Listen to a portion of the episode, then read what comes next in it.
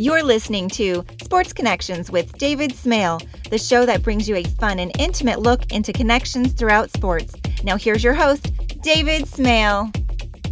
Putting your money where your mouth is has rarely been evidenced more than in the life of Alec Lemon. Lemon was a national caliber youth soccer player who got burned out with the win at all costs attitude of the U.S. soccer community. But that didn't stop his passion for using soccer as part of his personal story.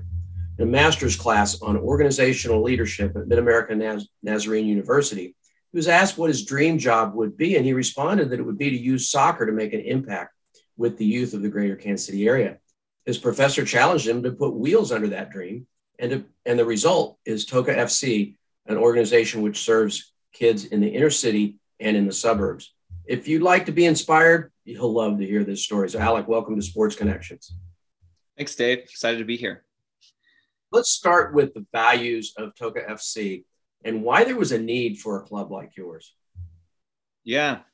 Um, well, I kind of grew up in Kansas City, kind of in the youth soccer world, um, and uh, had a had a great experience in a lot of ways, and some really great coaches. Um, but the pressure I put on myself, and just kind of the the travel that I did, and and just the competitive environment, um, I think I lost I lost motivation for it because I lost sight of what was most important. Soccer became my identity and became something that was um, kind of where I found meaning and purpose. And it really just couldn't. Soccer isn't sports isn't really designed to um, carry the full weight of our meaning and purpose in life. And so I kind of lost motivation in the sense of I was like, okay, even if I, as I was playing with like the youth national team and, and experiencing a lot of success there and playing at the highest level I could, you know, at 14, you can play. Uh, I was like, I just don't feel happy or I don't feel more fulfilled um, now that I've experienced this. And so, you know, it seems kind of crazy to think that, you know, a 14 year old or a 15 year old could almost feel like I need to retire because I'm burned out, you know, yeah. but that's actually where I was at. Um, and it was just because my values got um, disorganized, you know, uh, I started prioritizing soccer over my faith and, and so many things. And so, um, while I took a step back from soccer and kind of took a few a year off or so, I I still wanted to play. And as I kind of reorganized my life and my values, I came back to it and began to play again. But to some extent, you know, I, I didn't reach nearly my potential um, because I burned out. I kind of got my values mixed up. And so um, later on, going on to college and having a good experience there, um, I realized like, man, there, I wish I could have had a coach or a mentor that would have helped to prioritize and organize my life better so that I could have reached a higher level without um, compromising on my values. And so, mm-hmm. uh, when I was in college at, at Mid American Nazarene um, and then in graduate school for my MBA, we had to put together like a, a business plan for something. And I thought, you know, I love coaching and and soccer and but how could I create an experience that in a sense would be you know what would i wished what do i wish would have existed when i was a youth that would have helped me to to succeed? And so um, that's kind of the the basis of figuring out okay how do we create a club that has values that keeps kids and families grounded in the right things but allows them to work towards their potential in soccer if that's something they love and they want to do? And so um, that's kind of the the basis of, of, figuring out how do we how do we set values for people that ground them but allow them to pers- to still pursue excellence so. Talk about those values the, the core values of mm-hmm. Toca fc yeah so our values are faith family and football. So in that order. In that order yeah and the order is very important right? So um, the faith part comes back to it's really about a worldview so our worldview is based in a, in a Christian worldview. It's it's a worldview based on um, every person is made in the image of God and they have value and they have purpose. Apart from their um, ability to perform on the field, they have value. You know, and that was something that was missing in my experience. Was and this isn't any coach's fault. Um, this is really my interpretation of my experience that that caused the problem, which was you know, the more I succeeded in soccer, the more people focused on that, the more they um, praise me for my performance. And so I began to develop this mindset that my value was based in my performance. And so that created a lot of pressure and a lot of anxiety around performance. Um, but a world, but a but a, a, faith worldview, a Christian worldview would say, um, no, no, no, God made you in His image. You're like you know a child of god. And so your value is is being made in his image. And therefore that's where your value is. It's an unshakable value. It can't be changed. It's not lost. It's you are valuable you know? And so uh, that framework gives you a solid foundation of i'm not going to lose my my sense of worth if i have a bad game. No this is just sports is something i do something i enjoy but is not who i am. And so that worldview is important um, that faith worldview is there. And then from there, the next thing would be family. And that really is, is a is a value that's connected to the importance of relationships. Relationships are more important than you know your performance on on the field or things like that. Like how you treat people is really what matters. And so, um, for me, the the key there is is you know the the first commandment in the Bible is to love the Lord of God Lord your God with all of your heart, with all of your soul, and all your mind.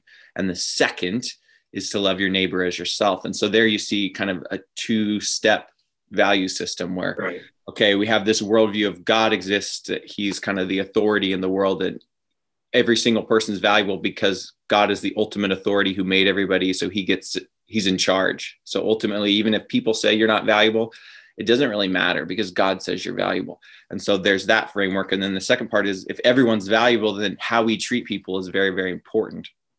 Because you know if if you have something valuable say you have a really expensive car um, you don't just um, treat it poorly and scrape it and mess it up like you value it you know? Anything that's of value you you respect it. That's kind of how we know it's valuable. We, we respect it. And so uh, around the in our lives like the most important thing after God that we value and respect is other people.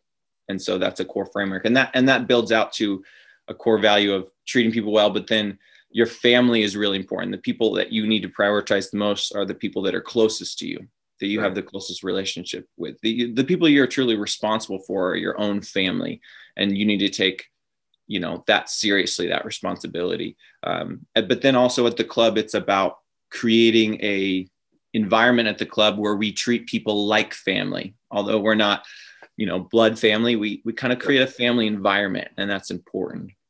And then the third value is is football which is like you know it's always this big debate. Do we use do we use the word soccer or do we use football? But i think in america we kind of we use both all the time. Um, and so we kind of we kind of go back and forth. But uh and it know, doesn't make for as good a slogan faith family soccer as family football. So exactly, exactly. So yeah, so we use that, and and really there the value there is connected to um, kind of the idea in in First Corinthians uh, ten thirty one, which says, "Whatever you do, whether eating or drinking, do all to the glory of God." And so I think we do things to the glory of God when we do it well, and then we give God the credit. That's really giving glory to God. I think if we do things poorly and then try to put it on God, it's it's kind of silly. You know, it's not, I don't know if that's his honoring. I think we should try to do things really well. And then we should kind of have the humility to say, like, you know, my ability to think and to run and to play is not something I earned. I didn't earn the ability to look the way I look or run the way I run. Like uh, in large part, it is a gift from God that you have any athletic ability. And so um, that that third one is just about doing doing things well. And so the way that translates to life would be, you know, even after you're done playing soccer, you have this framework of worldview that connects to your faith, that connects to how you treat people and your sense of morality and ethics and, and things like that, which should play out in your work life and adult life. And a focus on family and creating family environments is important for your whole life. And then when you're done playing soccer, it's important that you do your work well and to have humility in your work. Um, and so I think all those things translate to a life after soccer, you know? And so. And I want, I want to go back to the to the first one a little bit. You and I've known each other for several years, and and you've told me before that you don't require kids to sign a, a statement of faith before they before they join your club. You're trying no. to you're trying to uh, bring these values in in hopes that if they don't have that relationship, if they don't have good relationships in their family, if they don't have even the idea of doing anything with doing everything they do with excellence, that you're going to try and teach them that through the sport of soccer. So it's not a it's not an exclusive club to Christian kids. You're using that as a platform. Yeah, no, I mean, and, and honestly, it's it, I'm kind of giving you like a, look behind the curtain, so to speak, of of what's driving it, and all these things are on our website. But most people come to our club um, because they had a positive experience with a coach, or they had a positive experience with one of their friends is in the club, and it it was it was a positive experience that felt like these people care about us. Um, these people have their they have a uh, like a, a worldview and a system of of thinking and reasoning that is trustworthy because it's sort of set it's stable you know? And a lot of people i think we're what we're needing in our society more is um, institutions that we can trust because yeah. they actually live out their values. And and to some extent i don't i don't think a lot of the people really read our website. I think they um, experience in part what we're talking about through just you know being on the teams. That's the goal is that they don't really need to we don't have to tell them all the time hey yeah. this is it's more so something they experience in the context of of just being a part of it and interacting with people. It, it uh, goes back to the old saying it, in all you do preach the gospel. If all else fails use words. Yeah yeah yeah. I mean that's the hope. I mean i think we do that better some days than other days but overall that's that's the goal to do it that way. Um, where it's it's attractive um, the worldview and the mindset and the values are attractive to people of all people because everybody wants to be respected and valued um, and we don't like it's a it's this baseline framework of every single person is valuable because god made them it doesn't, it's not like, oh, and if you're a Christian, you're more valuable. Like, no. Right, right. Everyone is valuable, everyone's important.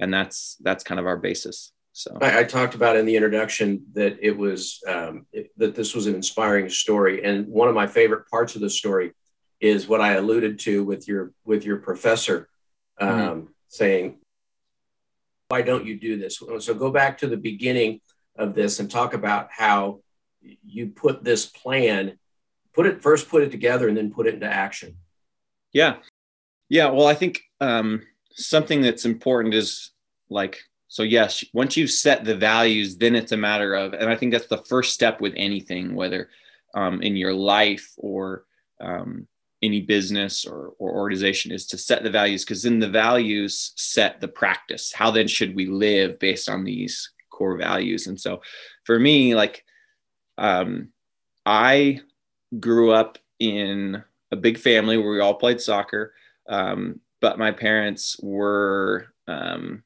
you know, not able to like we needed help in order for me to have a lot of the soccer experiences that I had. I had to have um, I had to get scholarship for different teams or people had to help us out because we had six kids and you know a lot going on and it was yeah. tough and so uh, I got ex- I got experience playing soccer at a high level, and that opened up doors for um, college and beyond. Because really, coaches decide like saw potential in me and wanted to invest in me, even though my parents were had to really be convinced that okay, you need to let him play because he's got talent. Even though financially and just time wise, they were like, I don't know if we can do this. Like coaches, um, specifically Coach Mike Safe, really worked hard to convince um, my dad that he needed to let me play kind of more competitive soccer and he wasn't convinced at first and so i think for me when i started one of the when we started toca was like how do i go out and find those kids that normally don't participate in the the club soccer scene? Because you know american soccer exists in a in a fee for service pay to play system as you know and there's nothing wrong with that.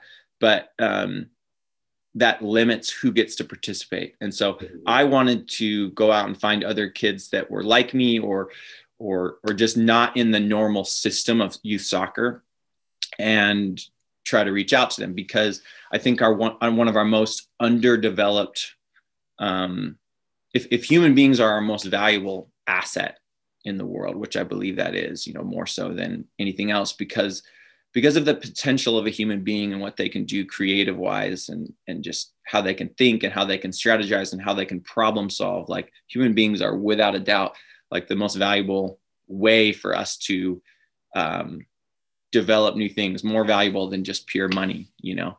And so we have a huge underdeveloped resource in our inner cities because a lot of the kids there are not being given opportunities. They're not being given they're not being developed and mentored um, in the way that would help them to to contribute to society at the maximum level. And so i wanted to to find a way to do that. And so in my class you know they were we were talking about our why we were talking about um, what we wanted to do and and she kind of asked like hey like you know if money didn't matter what would you do with your life you know how would you invest it and i was like well i think I really love coaching. I love mentoring. I love soccer, and I love helping kids like me. You know, when I was growing up, actually develop their talent. Um, and so I wanted to invest in youth and in at-risk kids, kind of. And so she was like, "Well, you know, try to do something then." And so I was like, "Okay, well, okay, how do I take like the first step towards investing in kids. And so I just basically took a drive through KCK in my car and just like, let's go down there and see what this landscape kind of looks like, this environment. And so I drove by this abandoned tennis court and I saw three kids out there playing soccer. And I was like, oh, maybe I'll just go out there. And so I, I went out there and just, they're playing soccer. So we're juggling, we're kicking the ball around. I started showing them a few just soccer tricks and whatnot. And they were like, we're kind of playing a little two on two and whatnot. And then one of the kids is like, Are you a soccer player? And I'm like, Yeah, yeah. I mean, I, I play, you know, because I just finished playing at Mid America. And he's like, They were like, Are you a coach? And I was like, Yeah, I just kind of became a coach. I'm just in that process starting that, I guess. and then um, he was like, We need a coach. And then the other kid, Pramod, that was Don, Pramod's like, and we need a team too. Can you help us get a team? Can we join a team? And so I was like, uh, I don't know. I mean, I'm just, I'm just like, I'm just just drove down here. I'm not really sure what I'm doing, you know. Um, and I kind of talked to them a little bit, and I had a ball with me in the car, so I gave them a ball, and and um, it's like, I'll see you guys around, maybe, you know. And so that was pretty much it. And um, three months later, I was in KCK again, and helping out with an organization called Mission Adelante in KCK. And so I was just driving my car, and then down the street and then these three kids started yelling after me hey hey hey coach alec coach alec and i so i pulled over and stopped and it was those same three boys um, don sanjok and pramod and they were like hey what's up? We we still need a coach. You want to coach us? And i was like wow this is crazy. Um, i felt like kind of a god moment of like okay th- there's a real need here. There's and god must want me to do something here um, because these kids are literally hunting me down, you know? And so uh, I just kind of started to develop a relationship with those boys. They um, just kind of come down every once in a while and, and, kick around with them or play them and just sort of teach them the basics. And all during this time, like I'm also helping to develop Toca, which is in in mostly Olathe, and we've got kids there. And so that's growing. And I'm seeing these three kids that are incredibly motivated to learn and to grow. And when I come down and spend a little time with them, I see them getting better and improving. And I'm like, wow, this is great. You know, these kids really are motivated. And so, you know, over time, I just said, like, well, okay, if you guys want a team, just, you know, invite some other kids. We got to make a team. You know, it's up to you guys, basically. And so, pretty soon I come down there and there's 15, 20 kids showing up at the park with the, all these kids have, you know, Don Sanjak and Pramod have, have recruited.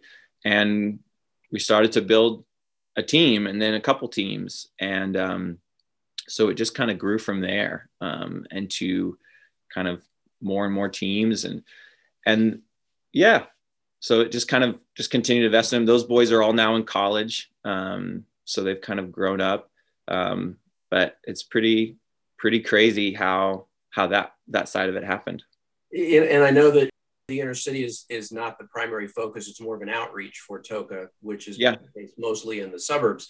But there's you left out a part of the story, and I, I'm not trying to edit you here. Oh, yeah, but edit me. But it's part of the story that I just love hearing, and that's the fact that these kids, uh, if I think you said they were all Himalayan.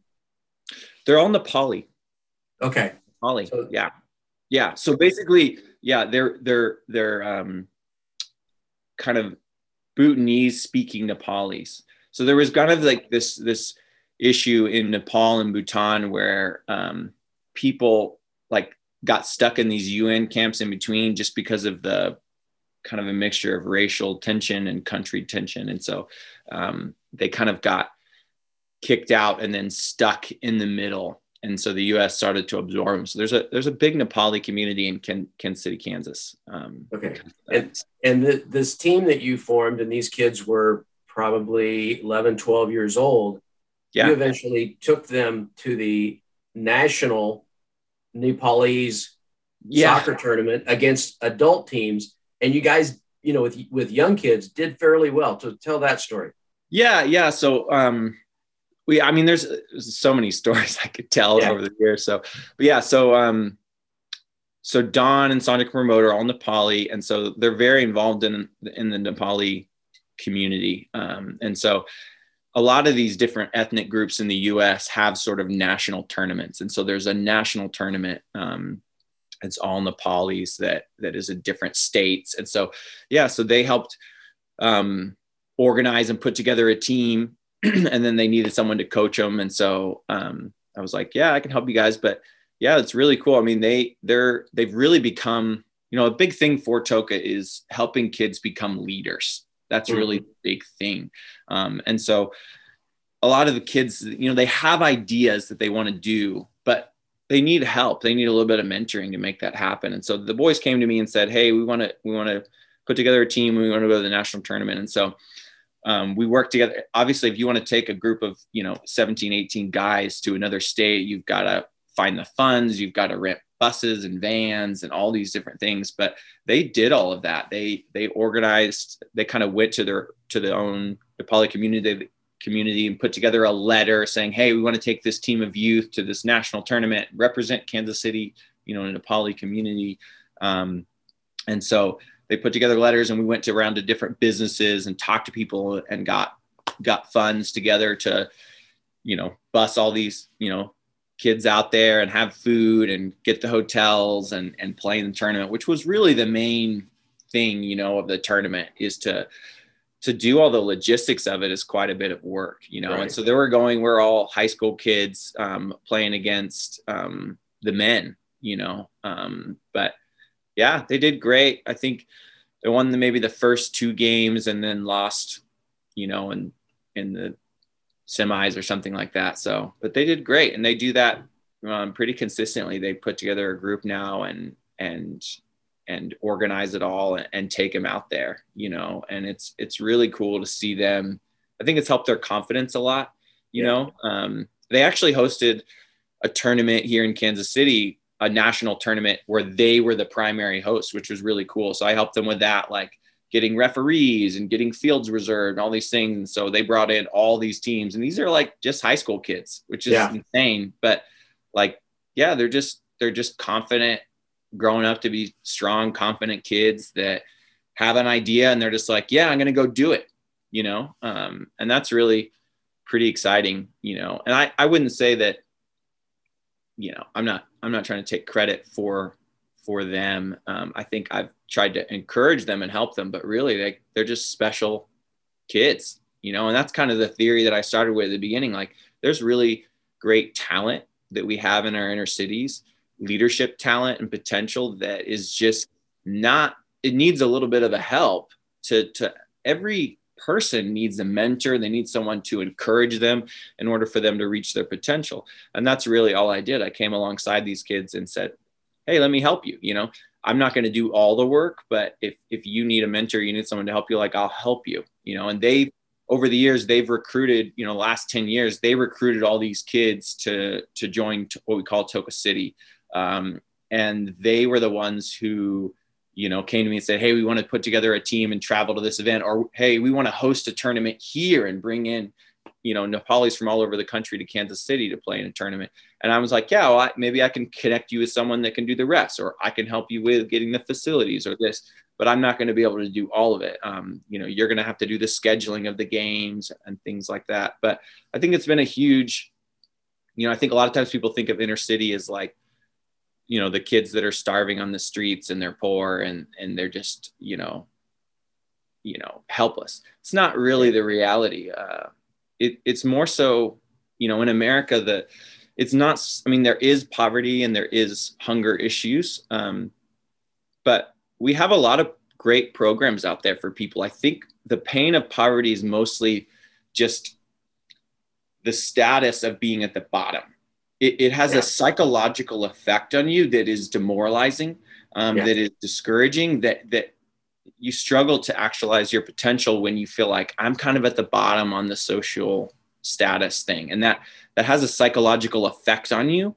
that is that is really negative. Like even if you give people everything they need, you know, a lot of the kids in inner cities they have computers from the school, and sometimes they even have cell phones and they have a lot of i mean they're actually in a better place than say you know in a lot of ways they're in a better place than the kings of you know the bible time or something like that they actually have transportation and they have all these things they have physical needs that people of high status 3000 2000 years ago don't have but what but the poverty is like the lack of meaningful relationships the lack of caring adults at times in their life that help them reach their potential. And so, and the lack of opportunity.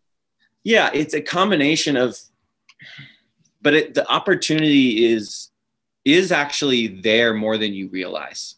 There is opportunity, but the problem is they don't know how to take advantage of the opportunities they've been given because of low self-esteem. If if you, what gives you strong self-esteem in large part is meaningful relationships it's it's people who care about you, believe you. To, to me, the coolest part of this story is it goes back to the, you know, give a man a fish, you'll feed him for a for a day. Teach him how to fish, you'll feed him for a lifetime. You you could have come in and said, okay, I'll raise the funds, and we'll you know make sure we've got three adults who are going to drive the vans, and we'll, I'll take care of all the housing and all this, and they would have had a good experience. But you came in and you said, okay, well, you'll need to figure out who's driving the van You'll need to figure out how to pay for it. You'll need to figure out this. You were there guiding them, but you let them figure it out. And they had success, and now they're doing it on their own. And they're still leaning to you for leadership, for mentorship, but they're taking the, the brunt of the leadership, and that builds up their self esteem. Yeah. Yeah. I mean, it's huge. I think, I think um, a, a, a person can be, it's not so much about your physical, you know, you know how much material wealth you have it's it's you your self-esteem and your sense of confidence and your ability to make something of your life is directly connected to um, the relationships that you have you know? And so a big part for us with toca city is just helping them form meaningful relationships with mentors and how can we help facilitate them developing healthier relationships with each other? That's really important as well because then they can form a he- once they form a healthier community there's more stability there um, there's more support and and and they will make they can make something of of their life and and use the resources around them. And so that's massive. Um, now you've got multiple teams as part of toca city. You also have multiple teams out in the suburbs. Your goal was never to create a network of teams a network of programs training videos you just wanted to impact kids. So how has that, how has in 10 years, how have you grown from three kids in a, you know, on an abandoned tennis court in Kansas City, Kansas to the program or to the, to the structure mm. that you have now? How does it grow so quickly? Yeah. I mean, so we're in, we're in our 11th year. We started in 2011. Um, so, I mean, we've grown just a little bit every year. I guess. I mean, we just kind of keep growing little by little. And so we have, I knew you were going to ask this question. So I went and checked because I didn't want to incorrectly state what our numbers were. I think we are at like over nine we're at over 900 for kids that are on like a registered team like assigned to a specific team so over 900 there it's over 50 teams and honestly if you would have asked me at the beginning like you know and, and then we have other additional programs. So we're well over a thousand kids. So i think if you would have asked me that hey do you want to have a thousand kids? I think i would have said i don't think that's a good idea. I feel like that's probably too many kids. I think we probably couldn't have meaningful relationships with all of these kids. That probably is too big you know. I, I wouldn't recommend that. But what i've found is like you, you can because kind of in the same way that with jesus like he only had 12 disciples right? But it's become a global movement. Why? Because um, basically he he passed that vision on to other people who bought into that vision and then they developed meaningful relationships with people. They didn't all have a meaningful relationship with um, each of those 12 disciples but those disciples had meaningful relationships with other people mentored developed and they caught the vision and they caught the what what it was about and so it could could expand and grow and so that's really the same thing for us. The key is can we impart the values to our coaches?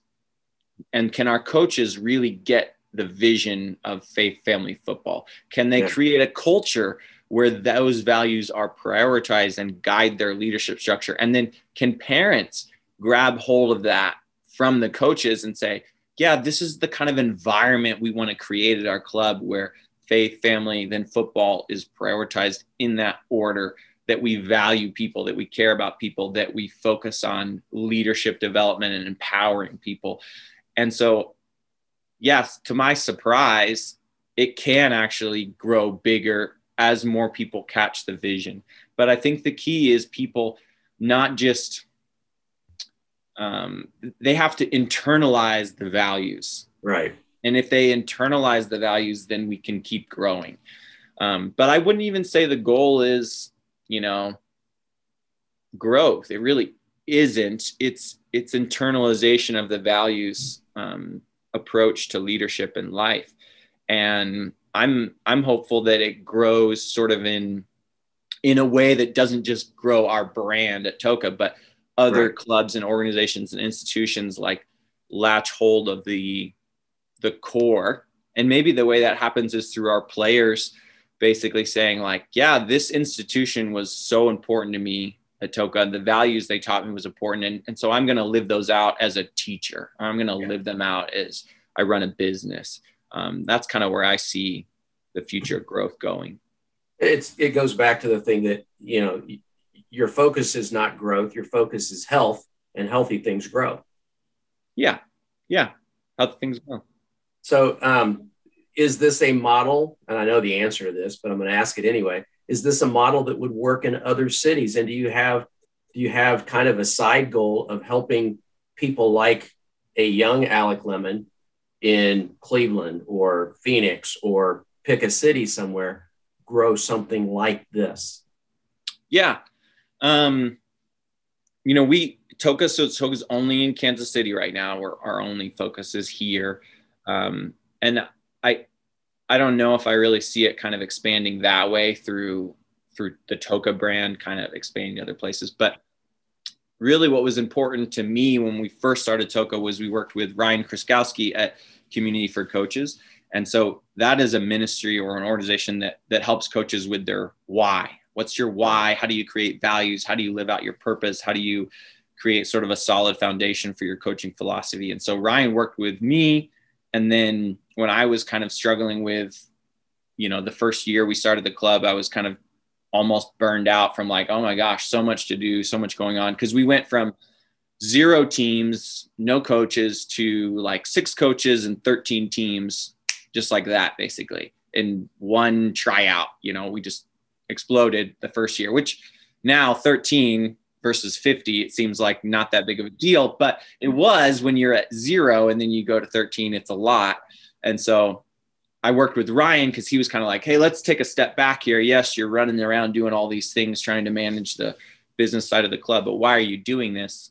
What's going to help keep you focused and stable? And so I think that's really where I see the expansion in the model um, expanding out to soccer and other sports is really helping leaders and coaches and organizations um, anchor their why. You know, Simon Sinek talks about like, you know, start with why, and that's a really famous book, and he's a really important, and he was influential for us as well.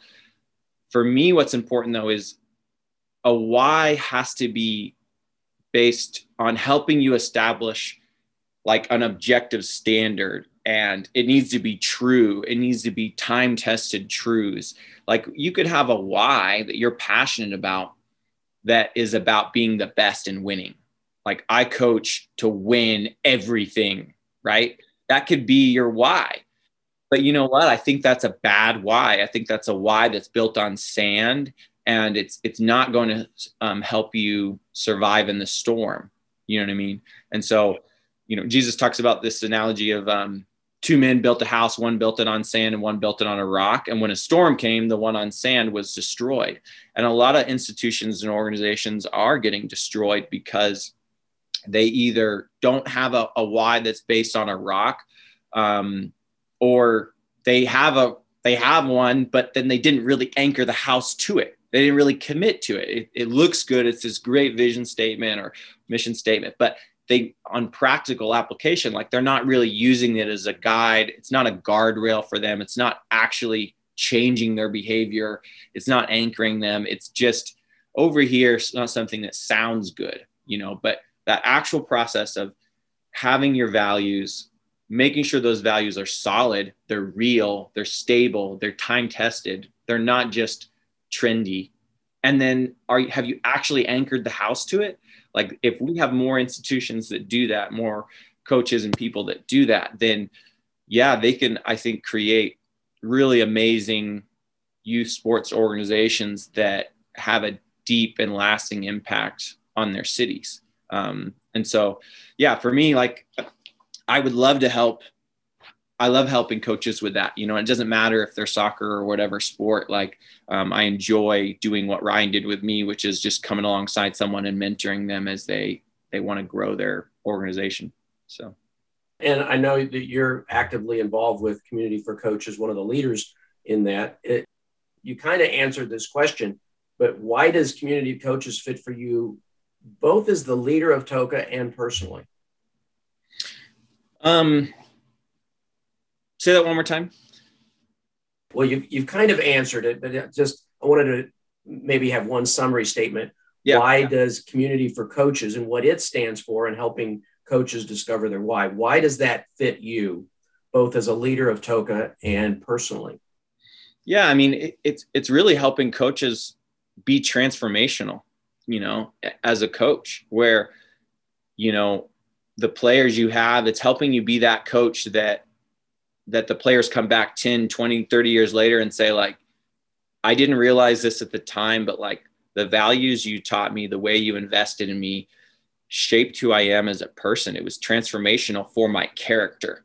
You know what i mean? And so i think that's that's kind of the bullseye for community for coaches is, is helping coaches have a transformational impact on their players families and community through just clarity around what's the most important thing. And that's the thing in sports like because we have a scoreboard up you know on on the field we tend to think that's the most important thing.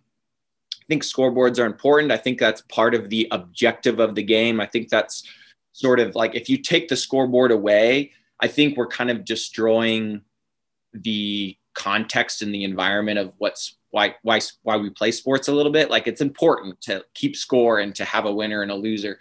But ultimately that is that is the point of sports but not the purpose right? The point is to win like that's why you play you're trying to win. But the purpose is something deeper. The purpose is how it's shaping who you are as a person and who you're becoming you know? And so when i was getting burned out one of the big things for me was i don't know if succeeding in soccer is going to help me become the kind of person I want to become. I felt like it was making me a worse person, you know, it was making me obsessed about the wrong things. And so I was like, I don't like who I'm becoming as I pursue kind of athletics. But if but that's not the way it has to be, right? Sports can be about making you a better person because that's that's what it should be about and its purpose. But yeah, but the point is still because the point and there's a scoreboard there, it can be we can get that confused. We can get that disorient. We can get a little disoriented in the process. And so, yeah, community for coaches helps coaches of all levels in sports, you know, figure out what's most important in life and teach that to their kids. All right, I want to go back to the the three boys uh, who were 11, 12 years old when when you first uh, your first excursion into the inner city. You said all three of those boys are in college, which in and of itself is pretty amazing. Um, but just talk about those three boys and what they're doing now. Yeah, so they're all in college. Um, so Don, um, he's at Johnson County Community College there, um, and just uh, yeah, doing college. He, you know, for all of them, actually, none of them are playing soccer in college. Um, but you know what? That's that wasn't the point or the purpose to begin with. So I think they were actually all good enough to play. They just ultimately kind of decided to focus more on their academics, and that's great. You know, so Don's at um, Don's at Johnson County. Um, Pramod is in Ohio. He's doing um, a junior college there, and he's also doing an apprenticeship for an HVAC um, company. So he's basically apprenticing to to start his own HVAC company um, which is really cool. He really likes working with his hands and stuff. And so, um, so he's doing that. And then Sanjok is at Ohio State. Um, I think he's doing kind of like a more of an engineering focus, um, working towards that kind of a, a, focus. And they're all doing, they're doing great. You know, they have their own, um, they're all very talented leaders in their own way, but they also had a lot of things to overcome. So I'm I'm super proud of them, you know. And and probably another thing that's really cool to say is because of what they did in helping start teams in the inner city, there's over 15 kids that are playing actually playing soccer in college um, because of them. And so that's actually a part of their legacy too. Is while they aren't playing necessarily soccer at the moment, they still play um, for fun with their friends, and they still do their Nepali, you know, national team stuff. Um, but there's other kids that are that were maybe a little more talented um, soccer wise that are playing in college and and but they're playing because of these three boys. And the really cool thing about this as you said the goal was not to teach them soccer so they could get out of the out of the inner city so they could make a name for themselves by playing soccer. It was to it was to invest in their lives. And now you've seen the fact that that they're all successful away from the pitch, and you notice I use the right soccer term there. Yeah. Away from the pitch, they're successful in a different way. That's got to make you feel about as good as anything you've done, doesn't it? Yeah, I mean, I think I think that's the bigger thing is like, does this translate? You know, because a lot of I like to say kind of like everyone dies a soccer death, so to speak. Everyone ends their career as a as a soccer player. And the question is, is what are you taking with you? Do you get to take your trophies with you? Your plastic trophies or your medals? Like does anyone even really care that you won some tournament or whatever when you're at your job as a lawyer or a doctor or whatever? Like those things really don't matter. You know what i mean? Um, they really don't. Uh, but the the character you formed as through sports like that does translate to your job as a lawyer or a doctor or a teacher or a coach or whatever it is that you decide to do. And so there's there's another saying I like to use, which is basically Jesus says like there's some who are last who will be first and some who are first who will be last, like at the end. And I kind of think about that in sports. There's some people who are first in sports. They're the most talented athletic kid, you know, all growing up and played at the highest level, but they sometimes leave sports having gained no real character in the process because maybe it was too easy for them or was kind of they were used to kind of having everything given to them on a silver platter. And so they get into real life in a different job. They're not as talented. They don't know how to work through that to actually succeed. And so they they end up in a sense um, in a worse off place when they enter life after sports right? And then there's some who were kind of last in sports. They were like the bottom of the team, but they were working, they were grinding, they were giving their best.